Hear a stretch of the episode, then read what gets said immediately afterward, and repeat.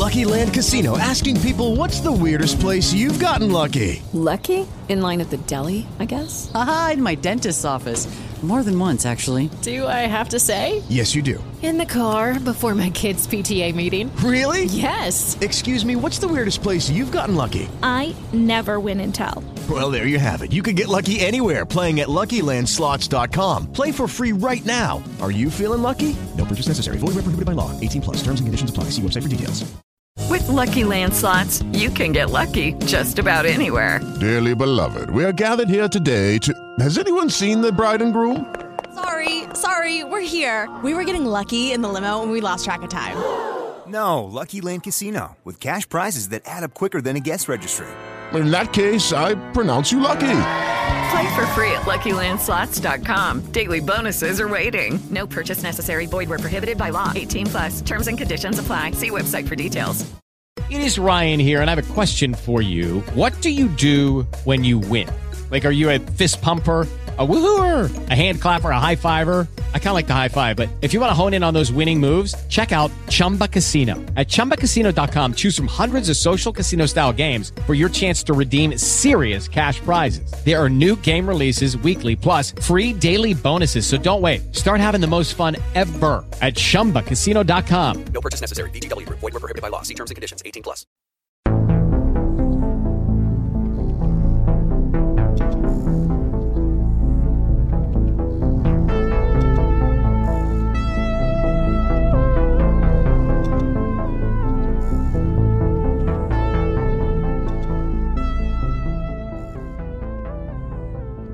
Hello, everybody, and welcome back to the Chilluminati Podcast, episode 82. As always, I'm one of your hosts, Mike Martin, joined by my two co-hosts, Alex Fasciani and Jesse Cox. Hello, boys. Hey! I hope everybody had a good holiday. It's almost 2021, and 2020 went out with a fucking bang, didn't it, Jesse? Look, I don't want to talk about it, man. I don't want to talk about it. I'm over this year. I'm over it. Someday, 2 years from now, everybody listen to this. Let's all meet up at a bar in Havana, Cuba, somewhere, and let's just drink about this holiday season. I'm into it.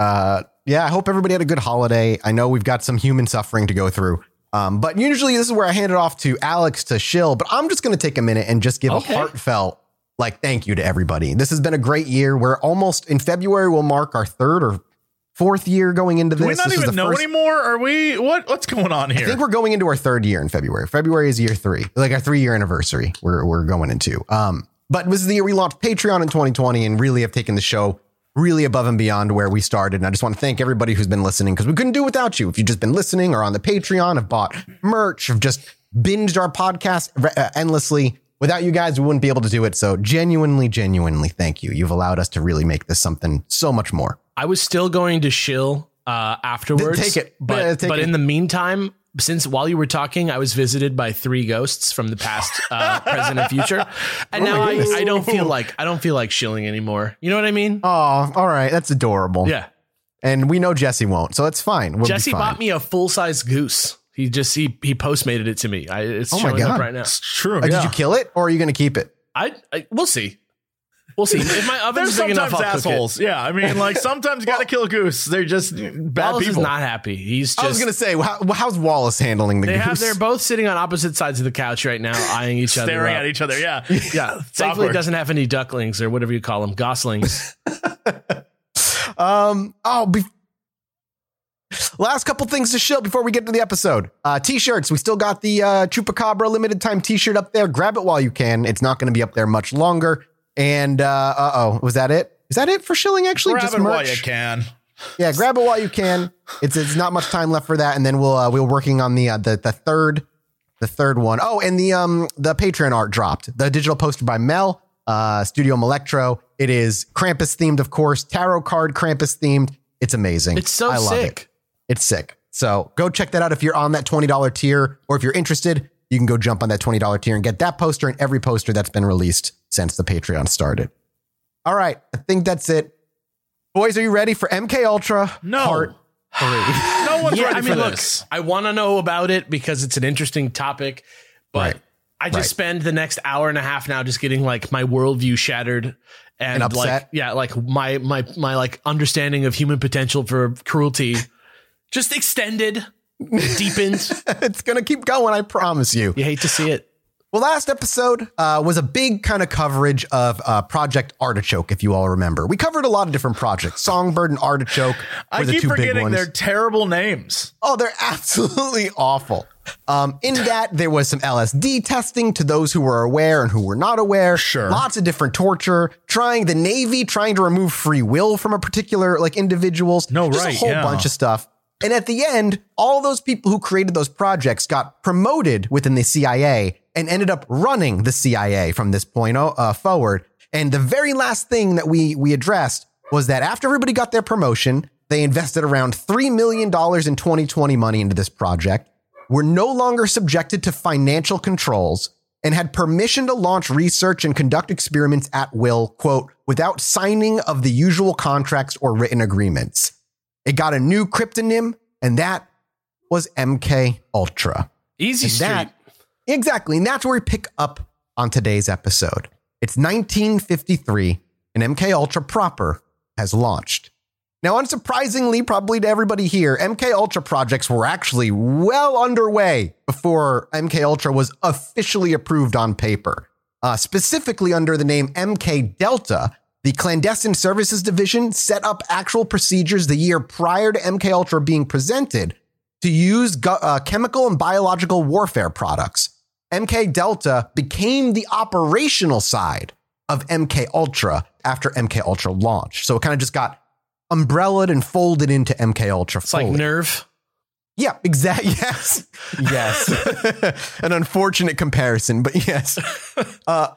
Under MK Naomi, the TSS made a deal with the Special Operations Division, SOD, we talked about that last week, of the Army's Biological Research Center at Fort Detrick, whereby the Special Operations Division would actually produce germ weapons for the CIA's use.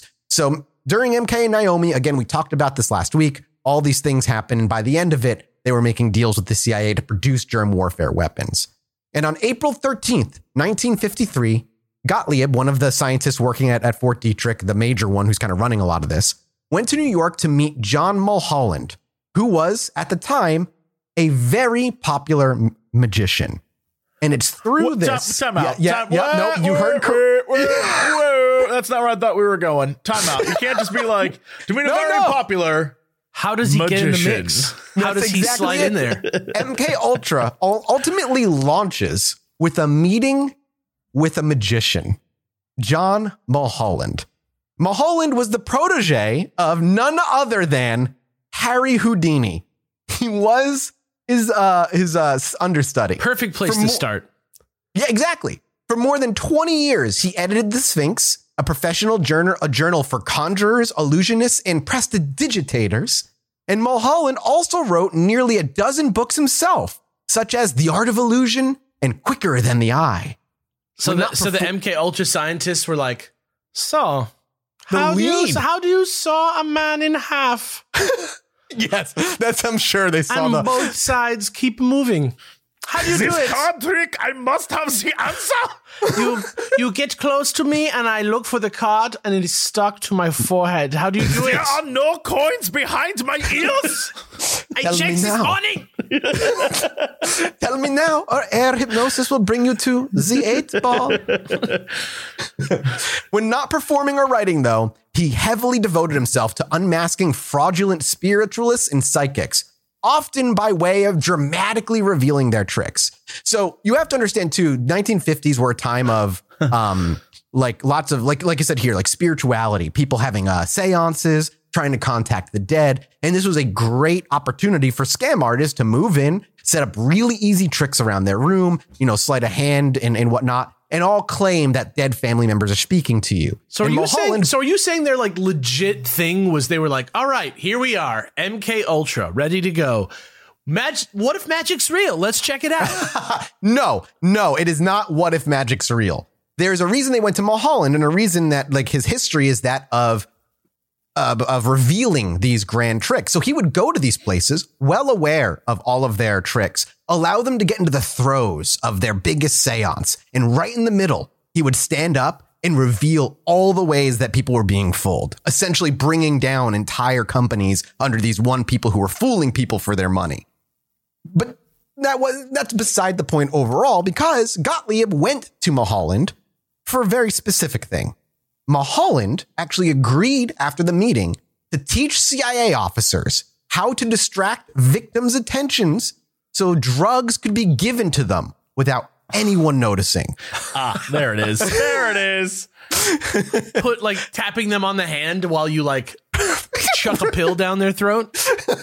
Yeah, just like, Gottlieb also asked Mulholland to consider writing a manual in which, quote, sleight of hand practices would be codified for officers unable to attend training sessions in New York or Washington.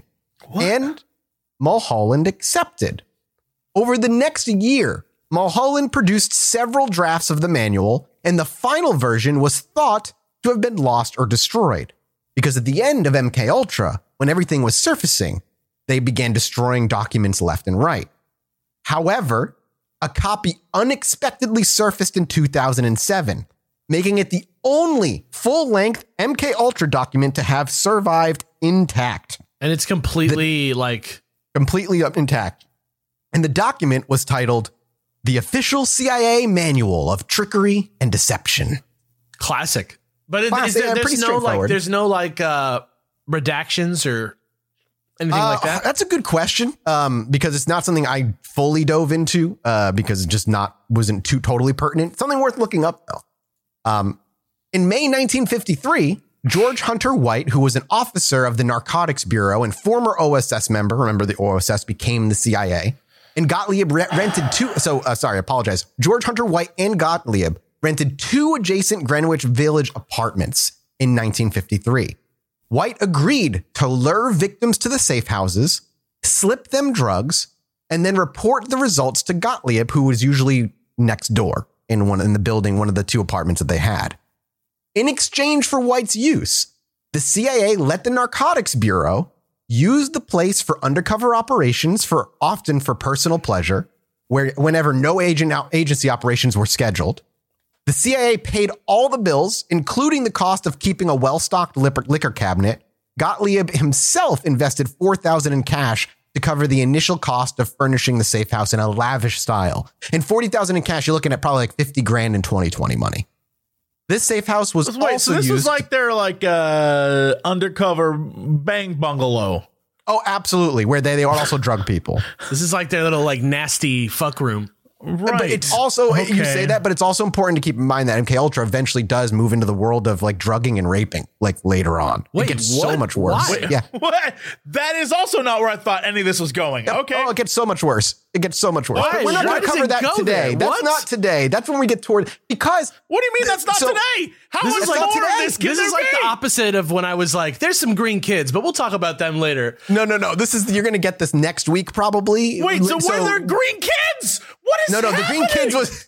No, we already did the green kids. Don't worry about the green kids. We've done green kids. Yeah, remember Alex teased it at the beginning of his crazy episode, and he was like, that's not what we're talking about today, and we all freaked out. But we've never done green kids. He did cover them. They were remember the girl who came out of the hole, got married, became white, and lived a happy life. Right. Yeah, no. Look, y'all, we talk about so much bullshit on this show. It is. But we'll get there later, because today is really all about one particular person, but we're going to get there. So, yeah, this was their bang bungalow at this time, spending around $50,000 in 2020 money to just decorate the thing. The safe house was also used to pilot new surveillance equipment before sending it out into the field. And within the first few months, White tested LSD, several kinds of knockout drops, the essence of marijuana. Knockout drops, marijuana? Knockout drops, marijuana, and LSD. Drugs were served up in food, drink, and cigarettes. Get out of town. White would try to get, and then after they were drugged out, White would then try and get information out of them. After 6 months, however, the operation was suspended because the topic of today's episode died. Frank Olson, also known to many who may know of MKUltra very lightly, about the man who jumped or willingly walked out a window to his death. All because of MK Ultra. But anyway, that little breakdown is basically the CIA, the little tit for tat with the Narcotics Bureau. They get White to do experiments, and the CIA does all that shit for the Narcotics Bureau in return. Okay. Last little bit of a quick info before we dive into Frank Olson proper. In July 1953, 7,200 soldiers were returned to the U.S. from communist prisons after an armistice ended the fighting in Korea. The American people recoiled when they saw that they had written statements criticizing the United States and praising communism. Some had confessed to war crimes, and 21 had chosen to remain in North Korea or China. This confused the American people wildly. They weren't sure how or why American soldiers would turn their backs on their country. The Times actually examined their backgrounds completely, and this might sound familiar to a lot of you, because they concluded that poor upbringing and emotional problems explained their behavior as to why they no longer love the United States. How long was that article? 10 words? Yeah, right.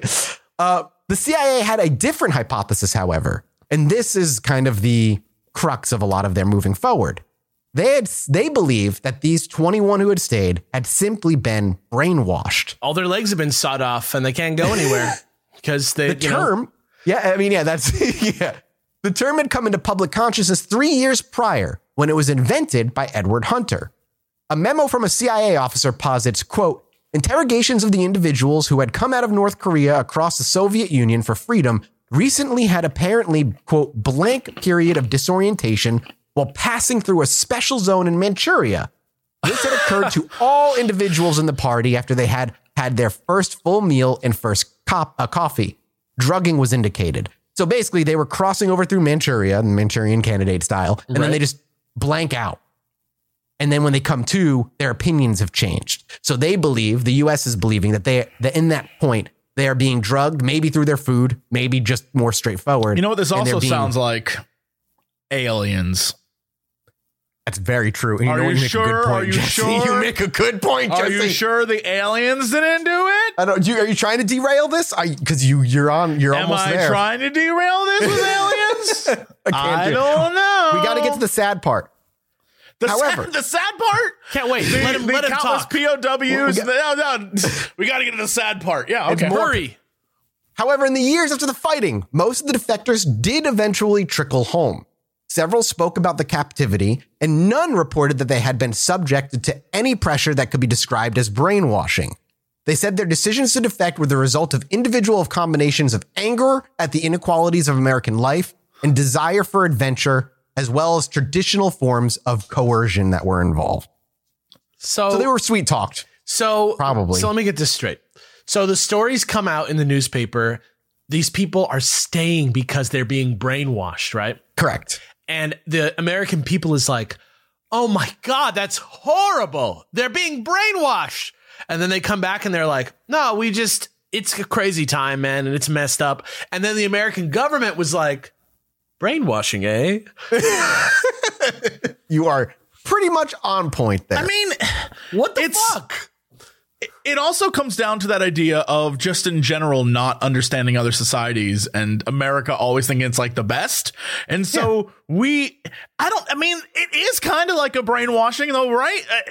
Not like learning that it's better outside of your own country because you're just learning like people are people, right? Like we can even take that example Jesse's given and bring it down to just the U.S. Think about the people who never live little rural towns in the South, who eventually get to go to college. I mean, that's towns everywhere. You can be in little town New York and still have that exact same opinion. Anybody who's stuck in a small suburban kind of like, locked down town of a couple thousand, and then one of the first ones to go to a big university, and all of a sudden they're surrounded by people from all walks of life. Most of the time they come back being like, oh, life isn't like this. And that can cause friction with those at home or what have you. But yeah, it's like that idea. But it's also propaganda. It also explains how you can have one half of the United States believe one thing and one half believe another, and both be totally 100% convinced of their beliefs. Yep. It's one of those things where people living in the Soviet Union, if you want to look at it from that angle, people living in the Soviet Union being like, we are the greatest nation on earth, and then they like flee to the West and like, oh my God, wait a minute, hold on, I was wrong. Yeah, it's exactly that. It's wild. You know, like, I'll tell you right now, like, if I ended up in Norway by accident somehow, you know, I might just stay there forever. Hang out there. Yeah, I might not go back. I might hang out for a little bit. I'm just saying. I might just wait and see how everything shakes out for a little bit. Yeah, and everything's also personal. They mentioned they were lured there, or there was some, I'm not sure exactly what phrase you used, but I mean, to me, whatever it is that you said sounded like, oh, they probably met a nice young lady or like a feller over there or whatever. Like, I'm not sure. Compromat, like, you know, like if you go back, we'll put this picture of you having sex with this kid or something too. Right. Like, yeah. I mean, who knows? Just stuff that's not things. Like mind control is what you're saying. Right. Yeah. Right. Yeah. Yeah. But there's all kinds of ways to convert. But like somebody. Real brainwashing, if a term like that exists, clearly is like, I went to a place and I experienced something new and it changed how I see things. And now I view life this way. And that's, I think, is the closest we can get to actual brainwashing. I don't think, you know, like, and now you are one of us exists. I don't know. That's real. No hive mind. Yeah. Right. Well, when we cover cults one day, we can probably dive into that a little bit further. Yeah, I mean, look, that is as close to brainwashing as you can get. And it's not like Jonestown. It's such a great example. Same thing as like how, 1984, they write about the thought police and how like thinking about stuff is going to be the thing that becomes a crime in the future. And then in real life, like instead of it being like a government that tracks you down, it's just like everyone else, everybody who's listening, like judges you, you know, it's the same kind of deal, like brainwashing, like the way we imagine it is a wizard does sleight of hand on you and puts mind control dust in your face or whatever. But in reality, it's just like a web of emotional manipulation over years, you know, from somebody who's higher status. Think a thing. Yeah, yep. Exactly. And who's to say that's not brainwashing? You know what I mean? Mm-hmm. I'm sure that tons of people in cults will tell you that it didn't feel like they could just leave. Yeah. Oh, absolutely. I mean, you can even, again, abusive relationships are similar, right? Like it's the same idea. Yeah. So we're going to talk about, for this episode, it's going to be the only episode we really focus on one person and one incident. And the reason we're going to be franking on the Frank Olson incident so heavily is because the Frank Olson incident, in my mind, in my opinion, wholly encapsulates not only the government, but really MK Ultra and what it's all about. Is it that episode? Not only the government. Not only does it talk about, and we're going to see what the lengths they were willing to go to really try and crack mind control, but the lengths that the government went instantly to cover this up for multiple decades. And when it finally came out, was around the time when MK Ultra was just kind of coming forward in the 70s and 80s. Like, why would the government, like, okay, just for this outside observer, you know what I mean? Like, when the government doesn't just tell you what it's doing, like, they do tell you, but they tell you lies. But that's what I mean. Like, if they're like straight up lying and they're covering up everything they're doing, there's no way that's like chill. There's no way that like it getting out in the world, it's going to land. It happens. I love you, Alex. That happens all the time. Like the fact that if they can just make it wait 10 years, 20 years, and then it comes out, the outrage then compared to the outrage of when it happens is going to be so much smaller. Maybe in like the public court of opinion, but, sure. But like, you know, in the books of history, like we know about MK Ultra now, like we know, like it's going to come out. Like you're not, I guess like you get to live your life, but, you know, your legacy is going to be tarnished if you torture. I just don't think they give a shit. Yeah, no, exactly. It's just crazy. It's just you stare at it and you think about it and you're like,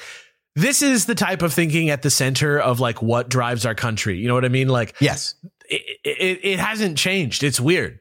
It makes you wonder what's going on right now, like beyond what we already know. That's atrocious. That's happening in the news right now. Yeah, it's bonkers, dude. So Frank Olson, particularly, is a Swedish immigrant that came to the U.S. and earned his Ph.D. at the University of Wisconsin, married one of his classmates, and was living, of course, the American dream for quite some time. However, eventually Olson was called to active duty as lieutenant in order to report to Fort Hood, Texas during World War II. He was in training at Fort Hood when, on December 26, 1942, he received a call from Ira Baldwin. If that name sounds familiar, because we talked about in episode 1, he was the scientist who was so desperate to get, like, shit going in terms of testing like LSD and stuff. Baldwin was also his thesis advisor at university. So that's where their paths cross. And Baldwin wanted Olson because Olson had studied aerosol delivery systems at Wisconsin. And so at Baldwin's request, the Army transferred Olson to Edgewood Arsenal in Maryland. And a few months later, the Chemical Corps which remembers the renaming of what was happening at Fort Detrick, took over Camp Detrick, and Olson moved in. So right then is when Camp Detrick became taken over by Chemical Corps. Olson was discharged from the Army in 1944, but remained at Camp Detrick on a civilian contract. He continued his work in aerobiology, and he co-authored a 220-page study entitled Experimental Airborne Infections that described experiments with airborne clouds of highly infectious agents. At first you said that, and it made me think of like a book, like a cookbook, like experimenting with airborne infections. Just get two strains and go crazy. Just follow your heart. Make a mixture that expresses how you feel at the time. Yeah, that's pretty much what it sounds like. And it's so much worse. In 1949, he was one of several scientists from Camp Detrick who traveled to the Caribbean island of Antigua for Operation Harness, which tested the vulnerability of animals to toxic clouds. He regularly would travel from Fort Terry, a secret army base on Plum Island, off the eastern tip of Long Island, which was used to test toxins too deadly to be brought onto the U.S. mainland. He became the acting chief of the Special Operations Division, where his job description was to collect data of interest to the division, with particular emphasis to the medico-biological aspects, and coordinate his work with, quote, other agencies conducting work of a similar or related nature. This meant the CIA. This meant working with the CIA. And Olson's specialty was the airborne distribution biological germ. So all this to say, while the story of Olson and his victimization of his own project basically ended up killing him, Olson was heavily a part of not only the creation of MK Ultra, but the poisons, and he was actively overseeing torture sessions happening in black sites across Europe. So he was the boss of the whole deal? He wasn't the boss of the whole deal. He was just heavily involved in it. So what you're saying is... Yeah, we shouldn't feel bad that he flew out a window. Is that what you're trying to tell me? Not saying you shouldn't feel bad that he wouldn't flew out a window, but he wasn't a nobody. His hands weren't clean. He wasn't a civilian that was lured in. Gotcha. Like later on will happen. Gotcha. This is still at the point where the military is testing on their own people. So do people like this who are like at that level as him, like, do they have a hand in like the magician pie, in the poison pie, in the bacteria pie? He has a hand in the bacteria poison pie. He didn't have a hand in the magician pie. There has to just be like a writer's room at the top, right? Like, how do you come up with your ideas? I don't know. It's, I don't know. It's just crazy. Well, sorry, Jesse, go ahead. I didn't say anything. They're going to say something. Nope. My bad. So from 1944 to 1953 is where he operated as a civilian within Camp Detrick, but he stepped down as acting chief of the Special Operations Division, citing stress of the job agitating his ulcers. And then he moved and joined the CIA. So he retired from there and then joined the CIA instead. He remained with the SOD, which was officially part of the Army, but functioned as a CIA research station hidden within a military base. In his laboratory on Camp Detrick, Olson directed experiments which involved gassing or poisoning animals, and these experiments disturbed him, apparently. And his son later recalled in life that he wasn't the right guy for these kinds of things. Now, I want you to hold on to that, because that's what his son said about his animal testing. But meanwhile, Olson was also observing the torture of human beings. While he was never a direct torturer himself, he observed and monitored torture sessions in several countries. Recalling one study, he said, quote, in CIA safe houses in Germany, the records quoted, Olson witnessed horrific, brutal interrogations on a regular basis. Detainees were deemed expendable suspected spies or moles, security leaks, or more. They were literally interrogated to death in experimental methods combining drugs, hypnosis, and torture to attempt master brainwashing techniques and memory erasing. So they had no evidence that anybody had ever actually been brainwashed ever in the history of mankind. No solid evidence. And yet, they were just trying. Well, eventually, though, all the soldiers were like, no, it wasn't brainwashing. We were like, well, within our right minds. We're good. Yep. And yet they still just like were like, no, brainwashing is going to work out. Yes, they still believe that there is a way to break the human mind and to program it in such a way that they have total control. I guess, but it's just like, Bad Boyfriend's been doing that since the beginning of time. Yeah, pretty much. Now, during all of this, as Olson's doing his own thing, Gottlieb is, of course, performing his own experiments, the experiments in the apartments that are right next to each other for a while, the thing that would eventually get closed down. But Gottlieb also had a second place that he enjoyed testing things under a bit of a different context, a place by the name of Deep Creek Cabin. Here, he would typically bring... It was a cabin in the woods. I'm surprised. Okay. Here, he would usually take himself and a handful of scientists, as well as inviting others within his field to enjoy a weekend getaway. Little did those who were going for the getaway know that during these times, all food and drink would be laced and poisoned in some way, so he could watch the effects on his invited victims. And in November of 1943, Olson received a coded invitation to a retreat for a cabin on Deep Creek Lake for the 18th in 1953, the Wednesday, the week before Thanksgiving that year. So we're a week before Thanksgiving. These retreats were hosted by Gottlieb every few months for the technical services staff in charge of MK Ultra and Army scientists from the SODF Chemical Corps. Since these men worked so closely together, it made sense that they have a relaxed environment to exchange ideas and discuss their projects, or at the very least, that's how Gottlieb pitched it to them. And on 18th of November, Olson was picked up by Vincent Ruwet, who had replaced Olson as the chief of SOD after he left and joined the CIA, and they headed to the retreat together. On Thursday evening, the group got together, and about a dozen in total gathered for drink and dinner. Robert Lashbrook, Gottlieb's right-hand man at the time, and one of the few people who knew the full extent of MKUltra, poured everyone in the room a glass of orange-flavored liqueur. Cointreau. Is that how you say it, by the way? Cointreau? Cointreau. You know your liquor better than I do. Cointreau.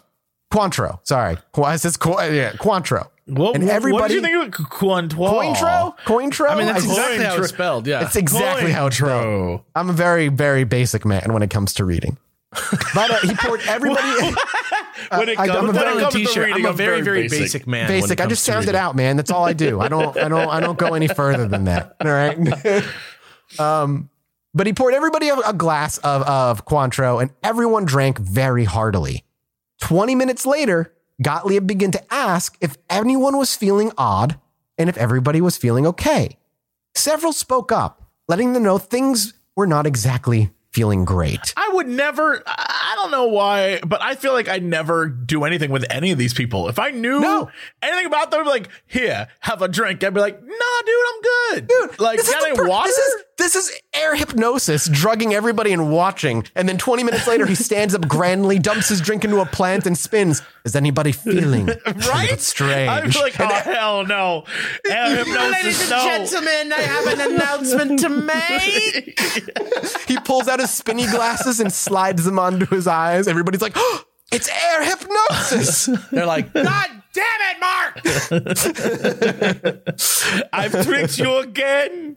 Oh, yeah. You feel a little off? Well, it's funny because after he asked if anybody was feeling odd, and several admitted that they were indeed, Gottlieb revealed grandly that he had spiked the Cointreau. Oh, Cointreau. Fuck it. Whatever. Cointreau. With LSD. Unsurprisingly, this news was not taken well, and everyone soon began to get nervous and get carried away by the drug. Unfortunately, they were not far gone. This was not taken well. Yeah. Shit.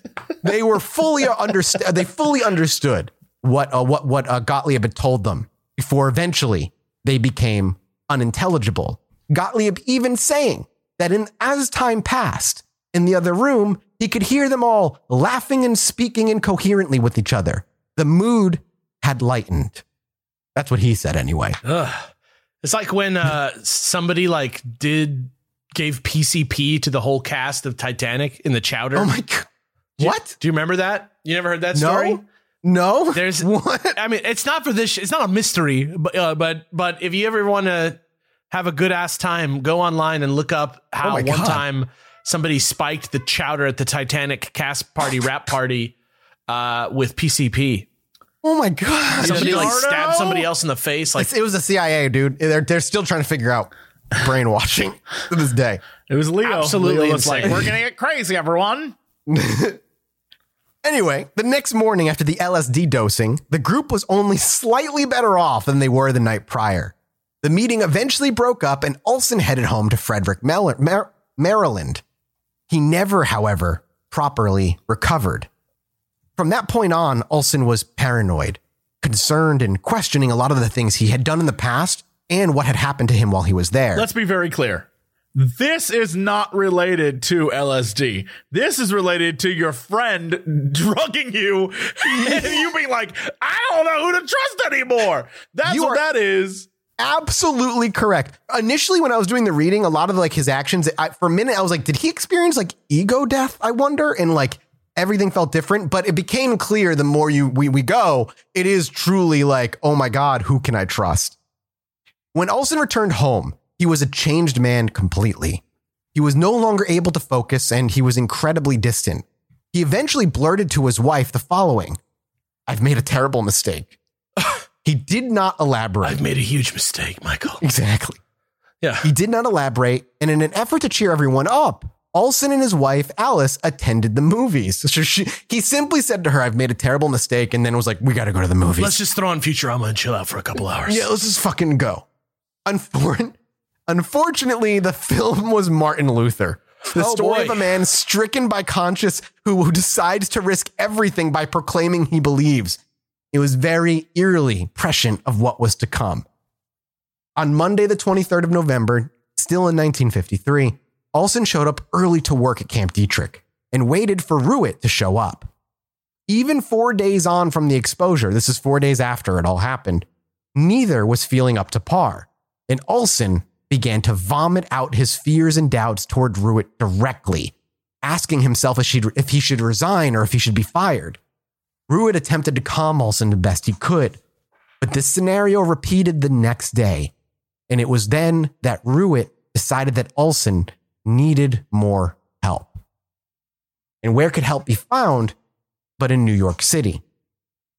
See, the smart decision would be for Ruwet to take Gottlieb to a proper hospital or institution to be treated. But that's not how things worked within MK Ultra or the government at this point.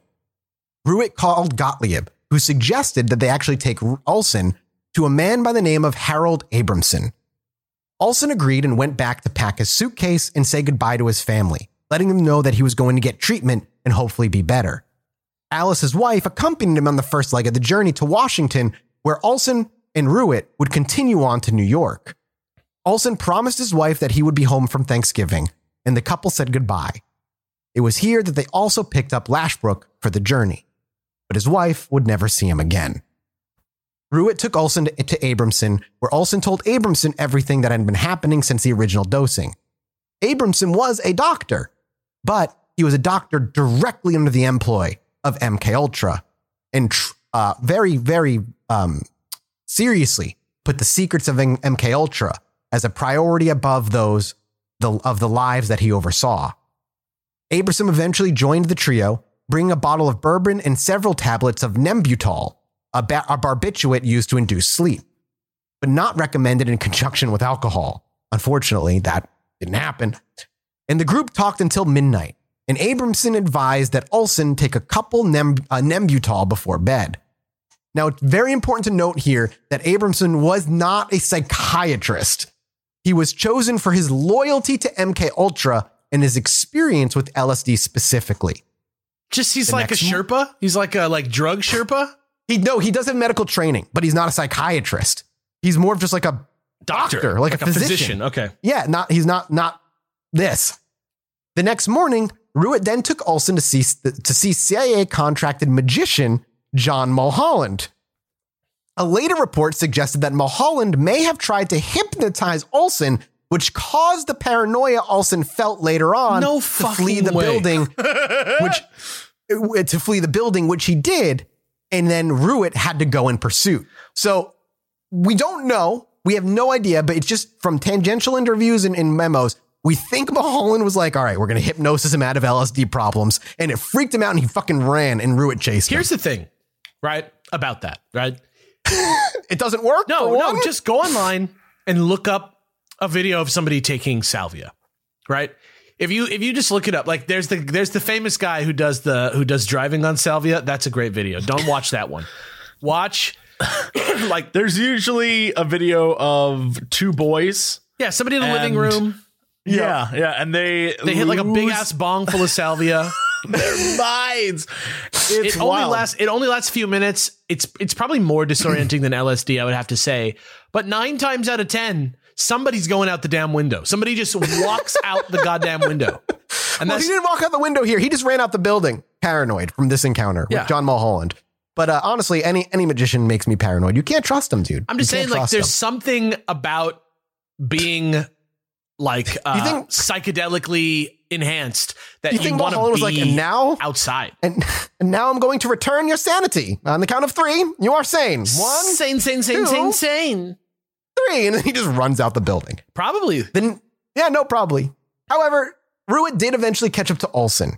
And the next morning, Ruwet took Olson to see, Ruwet caught up to Olson, and then Ruwet and Olson went and caught up with Lashbrook, who then the three of them took a stroll along Broadway and purchased tickets for the musical Me and Juliet. Olson insisted on leaving at intermission, fearing he would be arrested at the end of the show for some reason or another, despite Ruwet personally guaranteeing Olson would make it home for Thanksgiving. Just because he's like fucking wilding out, like he's just having a freak out. Yeah. So, hang on one second. Well, let me finish this part and I'll talk a little. We're going to dive in a little bit more. Ruwet personally guaranteed Olson would be home by Thanksgiving, but Olson insisted on leaving no matter what. Lashbrook, however, remained at the theater to finish the musical while Ruwet and Olson returned to the Statler Hotel for bed. So at this point, we're 4 days out after his LSD experience. And at this point, we're not going into too deeply, but Olson is not only just paranoid with Ruwet, but he's openly speaking with people about what he thinks he should do. He's at a point right now where he is on the verge of starting to just tell people, like wanting to tell people what actually is happening. We're torturing people. We're like doing this. Yes. But it's because it happened to him. And once it happened to him, suddenly his conscience kind of kicked in about the whole thing.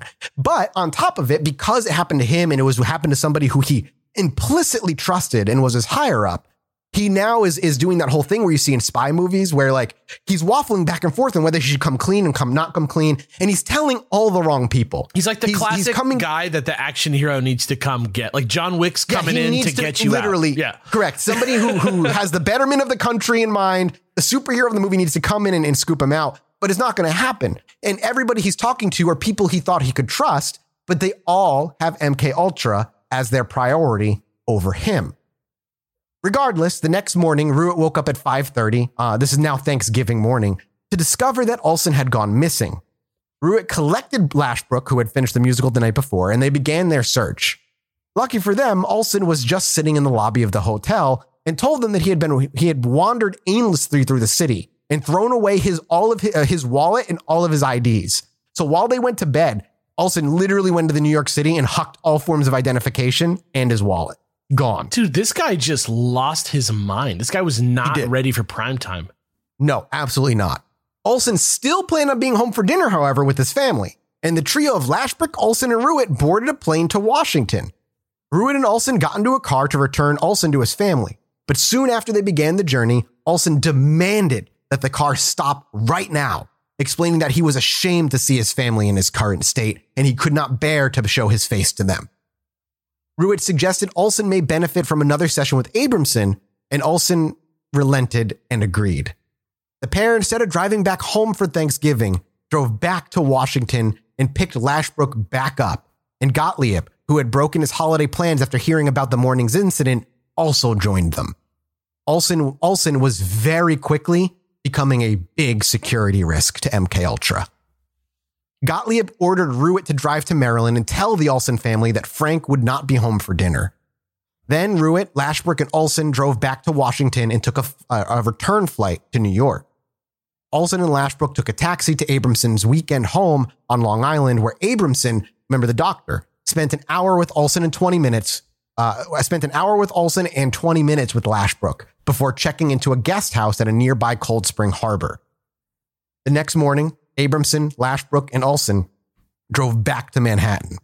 Abramson conducted another session with Olson and persuaded him that he should agree to be hospitalized as a voluntary patient rather than a commitment by legal authority, and at a Maryland sanatorium known as Chestnut Lodge. Olson and Lashbrook left and checked into Statler Hotel for one last night in room 1018A with the intent of going to Chestnut Lodge the next day. That night, over dinner, Olson told Lashbrook that he was actually looking forward to his hospitalization, musing on what books he would read and how he would keep himself entertained, almost as though it would be a getaway that would get everything set straight. Lashbrook later recounted that he was, quote, almost the Dr. Olson I knew before the experiment, end quote. After dinner, Olson returned to the room, washed his socks in the sink, watched television for a little while, and laid down for sleep. But he would not see the next day, as at 2:55 in the morning, Olson went out the window. Dude. Immediately after Olson had gone through the window, Lashbrook called Gottlieb to report what happened.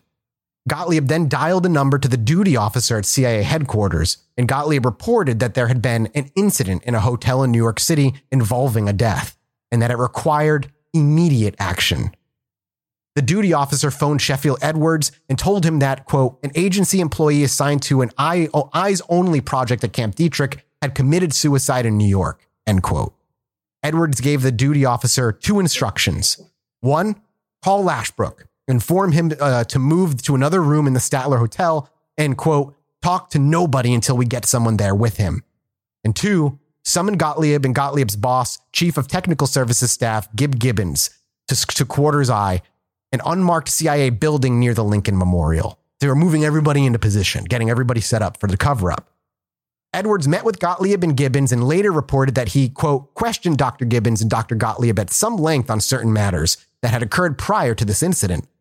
Edwards had been the co-creator of Bluebird and knew what information he was looking for in this investigation. Bluebird being the one, remember, they named it that because they tried to get their people to sing like a bird. It was more interrogation techniques with torture, mind control, etc. And it was during this questioning that Gottlieb revealed a key piece of the puzzle.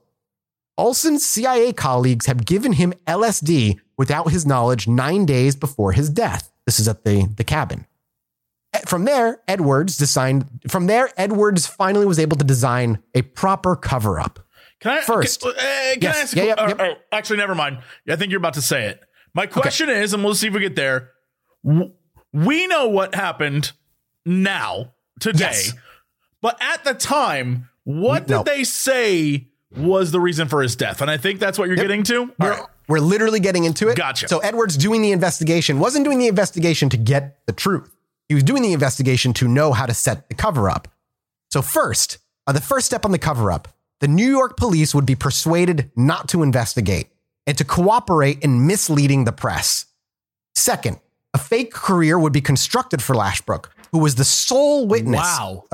Who as the sole witness would be questioned by investigators and could under no circumstances be recognized as working for the CIA, much less MK Ultra. Third, the Olsen family would have to be informed, placated, and kept cooperative. This became Gottlieb's assignment.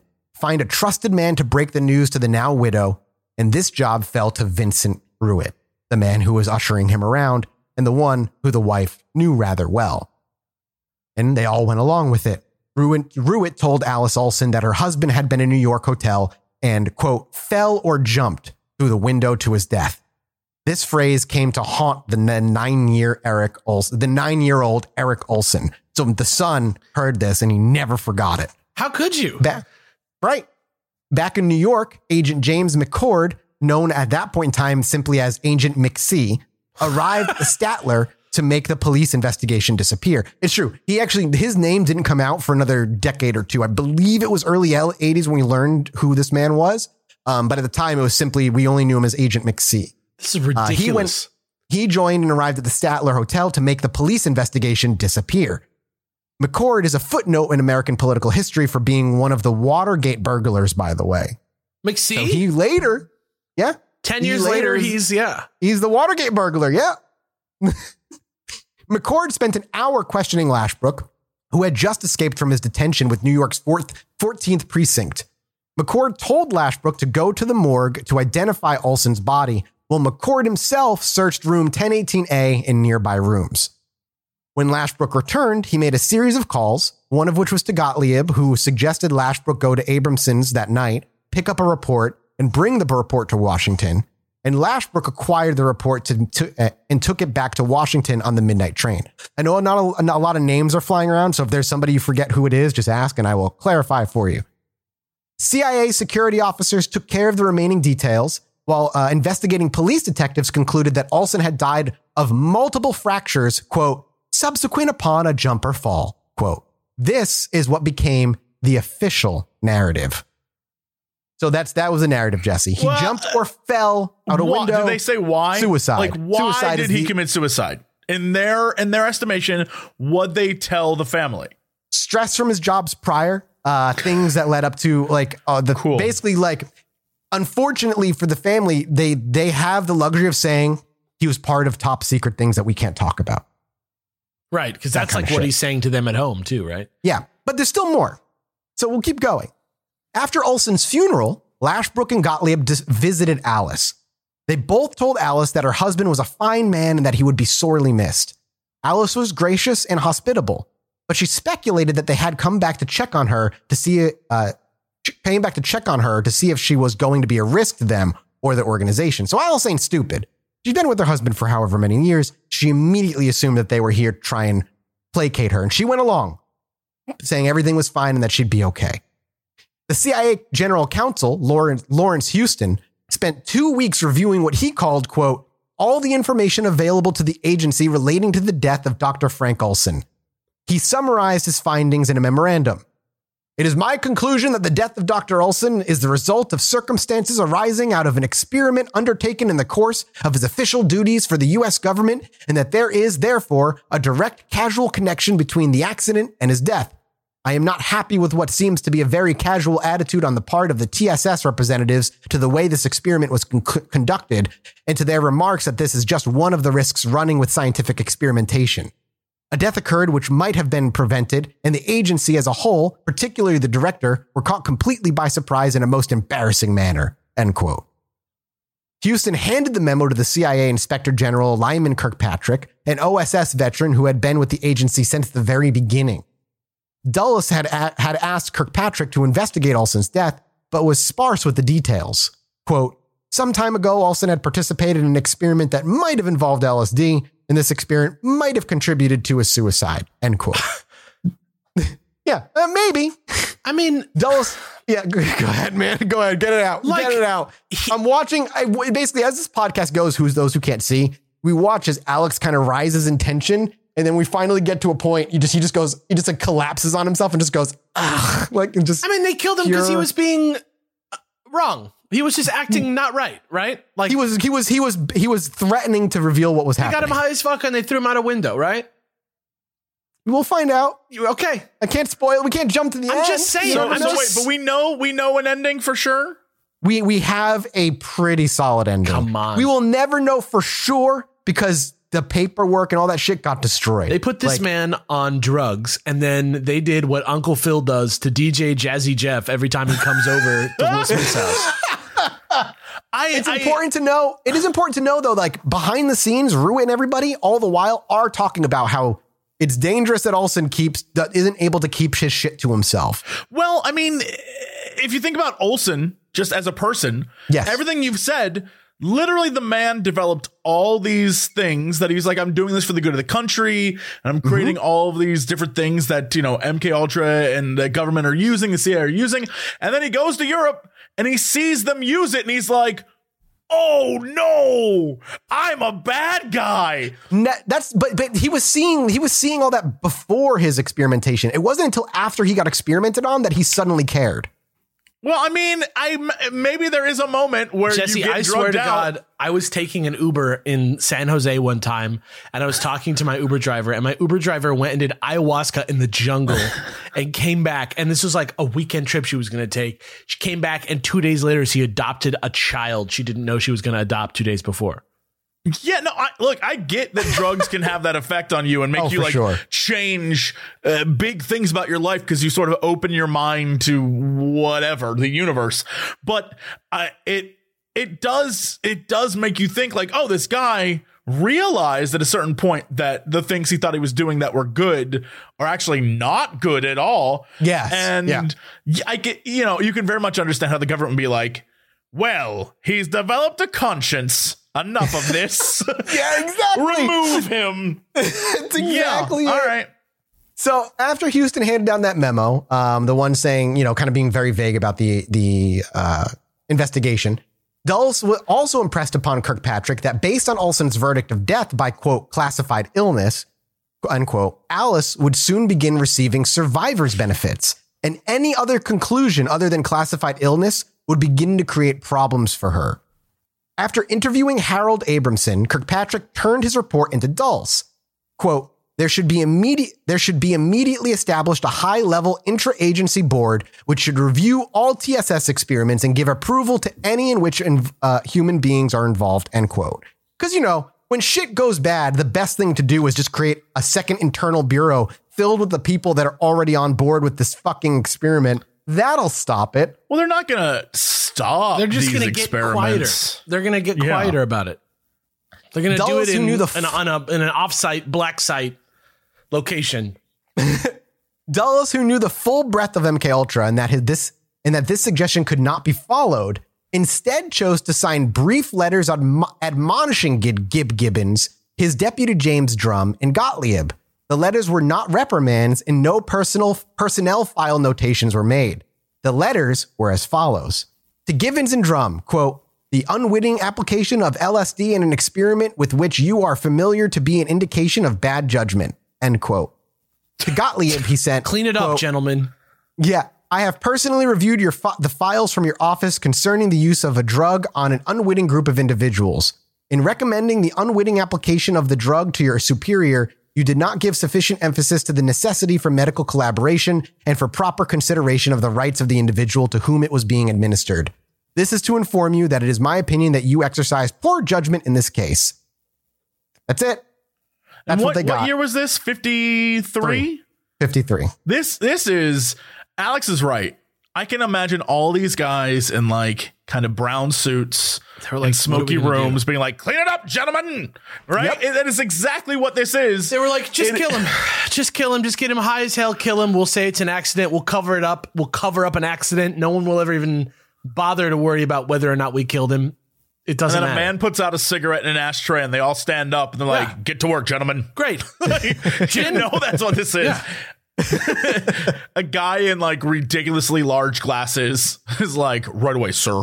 Yeah. Oh, yeah. But that ends 1953. Robert Olson is dead, Jesus. And the public accepts the excuse for his death, and his family more or less swallows the excuse. I bet that kid was like, hell no. For now, 1954 saw a breakthrough for the government. A chemist by the name of Eli Lilly had finally cracked the code on LSD. Eli Lilly? The Eli Lilly. That's like a real important name in history. All right, please continue. Well, maybe this is him or her. I don't know. The chemist Eli Lilly had finally cracked the code on LSD and could produce tonnage quantities of it. The CIA paid Eli Lilly $400,000 in 2020 money. That's very close to $4 million. For a mass purchase of LSD. I gotta look this up. Now, with a steady supply of LSD, Gottlieb devoted himself to conceiving research projects that might bring the project closer to what he believed must be the drug's inner secret. Is that Lilly like Cialis? Like Eli Lilly, as in Eli Lilly, the Prozac? Major pharmaceutical company. That's what I'm looking up right now. They're the people who did like Eli, Lilly. Yeah, Eli Lilly and Company are the huge. They do Cymbalta, the depression drug.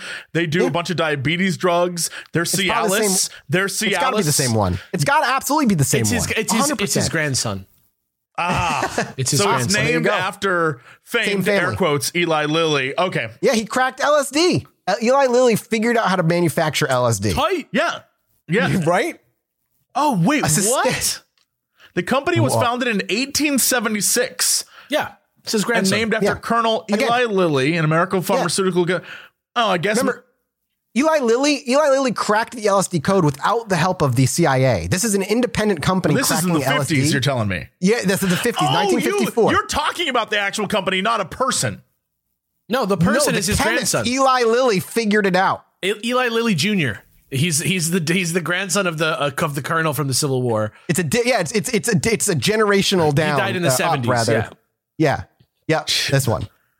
His company his grandson goes on to crack. The whole damn family right now. He turned LSD into M&Ms, basically.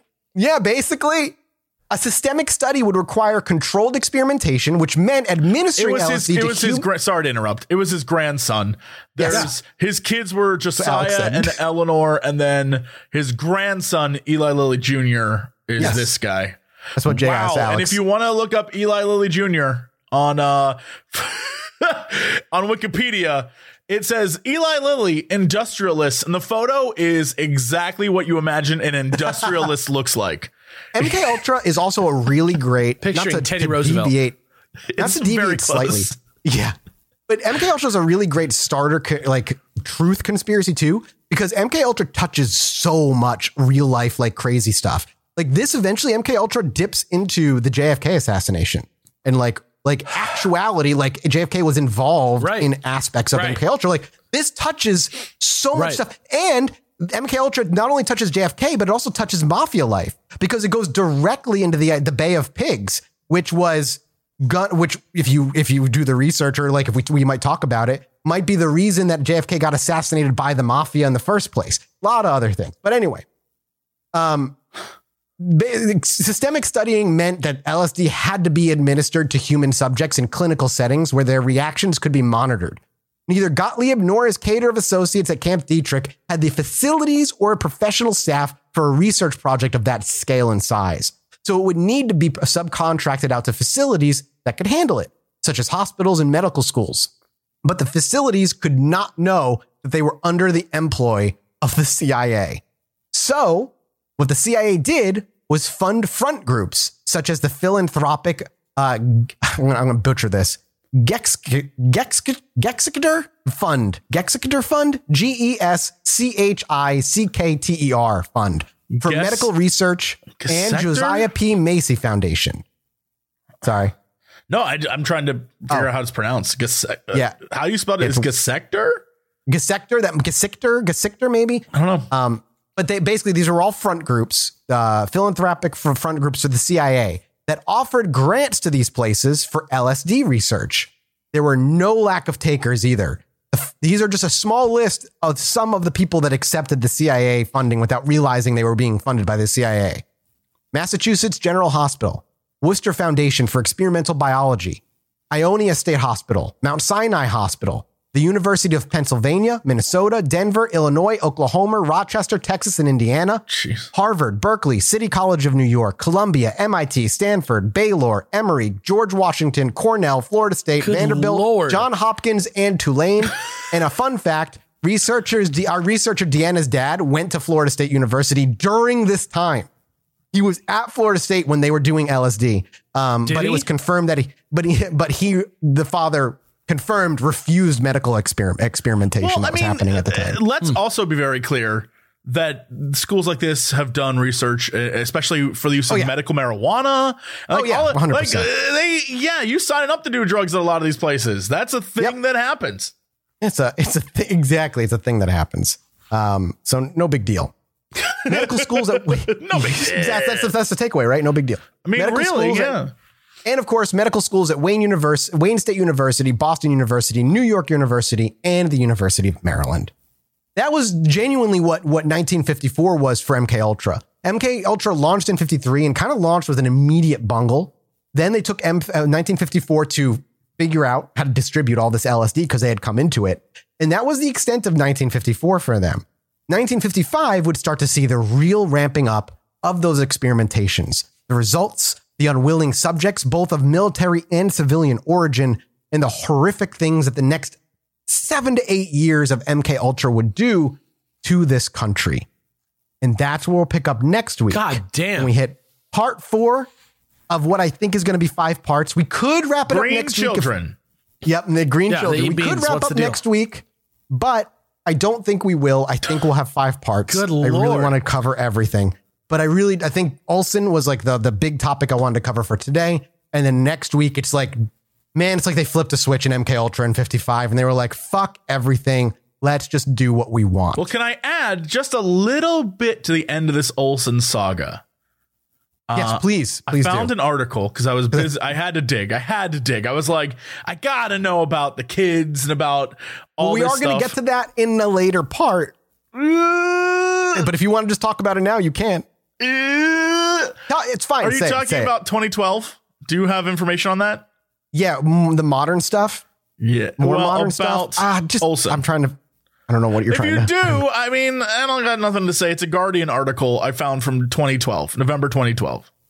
I don't think I'm referring to a Guardian article. I'm looking right now at my script. Well, I got to go to my outline. I don't have a script written. What is the info? What is it? All right. Yeah, just say it. Just say it. So in the 70s, all the information we're talking about came out, right? Yes, we're going to talk about that. Yes. Well, in 2012, the Olsen family sued the CIA. Yes. Claiming they're the ones who, as Alex was pointing out, they're the ones who tossed him out the window. Yeah. Come on. Mm-hmm.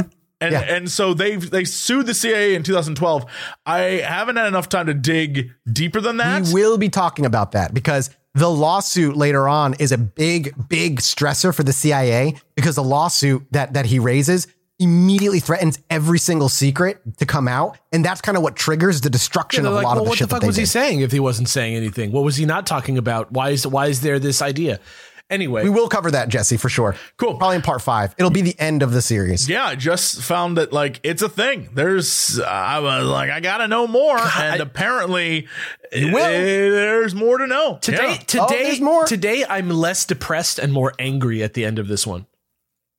Yeah, that's fair. Honestly, what do you prefer, though? Do you prefer the anger? I didn't have to listen to stories of people being completely destroyed. Here. Okay. We're going to leave off on this. I am going to give you a teaser as to what next week's episode is. Children. In 55, Gottlieb wrote a memo listing the materials and methods that he was either researching or wished to research with MKUltra going forward. So here is a taste of all of those things. Substances which will promote illogical thinking and impulsiveness to the point where the recipient would be discredited in public. Substances which increase the efficiency of mentation and perception. Materials which will prevent or counter mental facilities, make you smarter, think faster. Gotcha. Pill Limitless. Limitless. Yeah. Limitless style. Materials which will prevent or counteract the intoxicating effect of alcohol. Materials which will promote the intoxicating effect of alcohol. Materials which will produce the signs and symptoms of recognized diseases in a reversible way. Wow. So that they may be used for malingering, etc. Fake cancer? Fake shit that would show signs, not it. Wow. Materials which would render the indication of hypnosis easier otherwise enhance its usefulness. Substances which will enhance the ability of individuals to withstand privation, torture, and coercing during interrogation and so-called brainwashing. So a disassociation pill, I guess. Materials and physical methods which will produce amnesia for events preceding and during the use of interrogation. I'm just thinking about things that I know about and how many of them have been satisfied by this list. Yeah, we're almost there. Physical methods of producing shock and confusion over extended periods of time and capable of surreptitious use. Substances which produce physical disablement, such as paralysis of the legs, acute anemia, and more. Substances which produce, quote, pure euphoria with no subsequent letdown. So a literal high with no problems. Bacon was that substance. Yeah. Substances which alter personality structure in such a way that the tendency of the recipient to become dependent upon another person is enhanced. What the? A material which will cause mental confusion of such a type that the individual under its influence will find it difficult maintaining a fabrication under questioning. Basically, they can't, they don't know what's happening. They won't be able to lie anymore. Testimony breaker. Yeah. Yep. Substances which will lower the ambition and general working efficiency of men while administered in undetectable amounts. That's just weed. Yeah. Substances which will promote weakness or distortion of the eyesight or hearing facilities, preferably without permanent effects. A knockout pill, which can surreptitiously be administered in drinks, food, cigarettes, or as an aerosol, which will be used, which will be for use by agent types on an ad hoc basis. Go for it. Sorry. And last one is a material which can be surreptitiously administered by the above routes and which in very small amounts will make it impossible for a man to perform any physical activity, whatever. I just want to jump in here and say as you listed off all of those, it very quickly hit me that the only way to test all of these is on people. The only way you can ever know that these work is you test it on people. And some of them, like one was being able to damage the eyes without any long-term effects. Well, the process of realizing if there are any long-term effects damage people is you literally are just damaging people's eyesight permanently to test it. That's so bonkers. But you make a good point, because in 1955 as well, they're also blossoming every goddamn assassination idea that they possibly can. Sure. Including ways to assassinate Prime Minister Zhao Enlai of China and take Zhao to the Asian African Congress in Bandung, Indonesia, explode in midair. It was determined to have exploded in midair as they tried to assassinate him. Operation Midnight Climax, which you might know if you're a history buff at all, which we'll get into next week. Contracting Ira Eichfeld. Like, it goes... Their tests literally like, well, we got to test all this shit. And we also really want to assassinate like a lot of different world leaders. We'd be so down to do that. But what if we just did both at the same time and also fucked around with our civilians a bit? Yeah, we'll see what happens. You cannot trust us on a political way. It is so crazy. It's so fucking crazy. It's so nuts. It's so nuts. That's it. That's it, boys. We can't go into it. We get to talk next week, though. We're going to be talking about all the above. But, other than human torture, assassination, and all these other terrible experiments, we're also going to be talking about the discovery and use of magic mushrooms next week, too. Hey, so, hell yeah. Hey. We'll do a little happiness to come your way. You'd love to see Thank you guys so much for listening. If you guys want to listen to more, we're going to go record a mini-sode right now. I'm going to talk about Balloon Boy on it, so get ready. Balloon Boy on it. I'm excited for that. I don't know what that means, but it's going to be thrilling. If you want posters, if you want minisodes, if you want t-shirts, like the monthly t-shirts and all that stuff, behind the scenes scripts, go to patreon.com/Chilluminati Pod right now and jump on one of the tiers. You get a little benefit as well as directly supporting the show and making sure we can bring this to you every single week. That's it for us. We love you, and we'll see you next week. Peace out. Goodbye. Bye. Anyway, me and my wife were sitting outside indulging on our porch one night, enjoying ourselves. I needed to go to the bathroom, so I stepped back inside, and after a few moments, I hear my wife go, "Holy shit, get out here!" So I quickly dash back outside, and she's looking up at the sky in awe. I look up too, and there's a perfect line of dozen lights traveling across the sky.